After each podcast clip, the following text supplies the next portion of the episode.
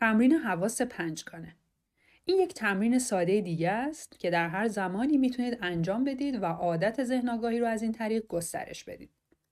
شما می‌تونید این تمرین رو طی چند دقیقه کوتاه یا بیشتر انجام بدید.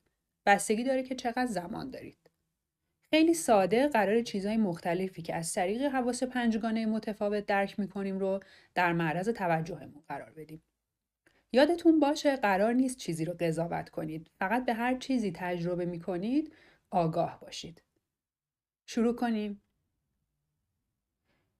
به پنج تا چیزی که در معرض دیدتون هست توجه کنید. به محیط اطرافتون نگاه کنید و آگاهیتون رو ببرید سمت پنج تا چیزی که می‌تونید ببینید.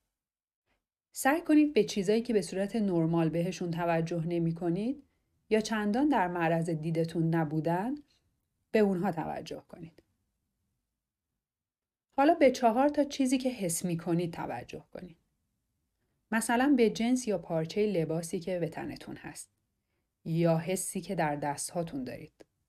یا هوایی که به صورتتون می‌خوره. حالا به سه تا صدایی که می‌تونید بشنوید توجه کنید. این صداها می‌تونن مربوط به یک ماشین تو خیابون، یک پرنده تو حیات یا حتی صدای مکالمه افراد باشه. حالا به دو تا بویی که به مشامتون می‌رسه توجه کنید. حتما لازم نیست که این بوها مطبوع باشه. هدف اینجا آگاه بودن و توجه کردنه. و در نهایت به یک مزه‌ای که می‌تونید توجه کنید. اگر چیزی می نوشین، اگر شکلاتی در دهنتونه یا خیلی ساده به مزه دهنتون توجه کنید.